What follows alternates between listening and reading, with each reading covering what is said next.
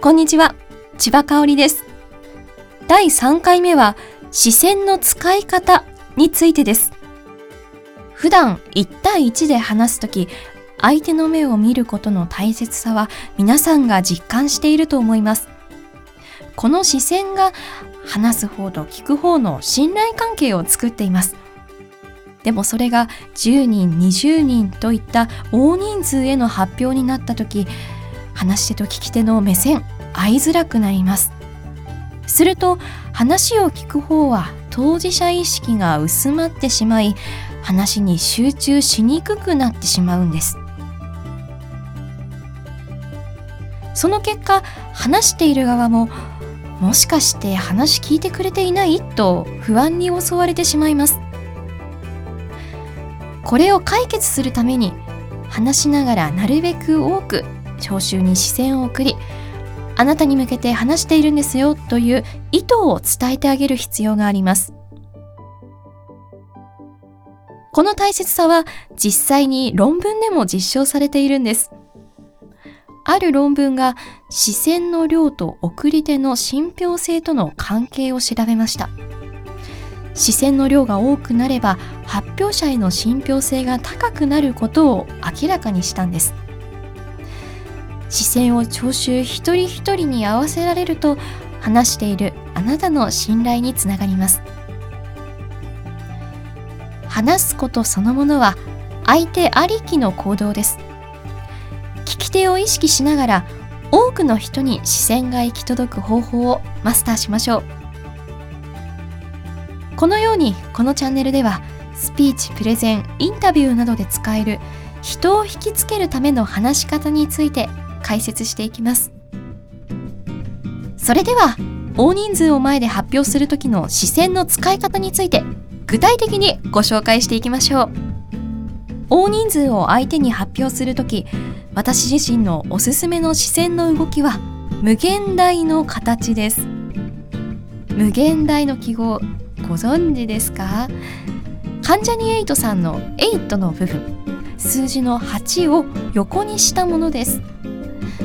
この8を横にした無限大の形を描くように視線を動かすことができると聞き手からは全体をよく見渡しているように見えます。無限大の動きを確認していくと初めはまっすぐ見ます。そこから右下右上またまっすぐ。そして左下左上またまっすぐという動きですね。あるいは無限大の形を考えながら視線を動かすのが難しい方もいると思います。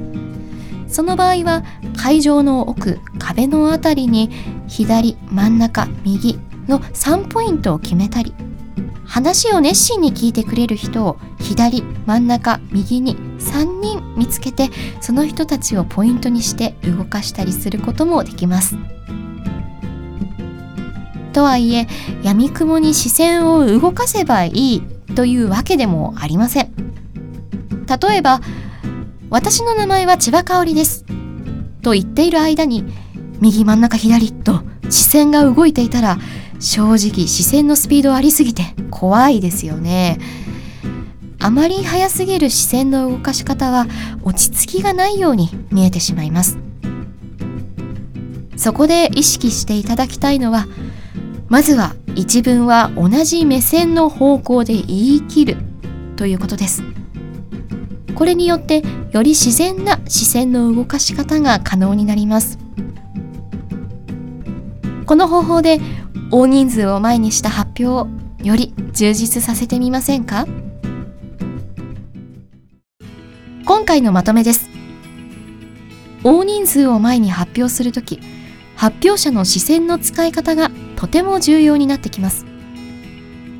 視線は無限大の動きを意識してみてください。また視線を動かす速さをちょうどよくするために一文を同じ方向で話し切るということも意識してみましょう。私が代表を務める会科ではグッドスピークというスピーチスクールを開講しています。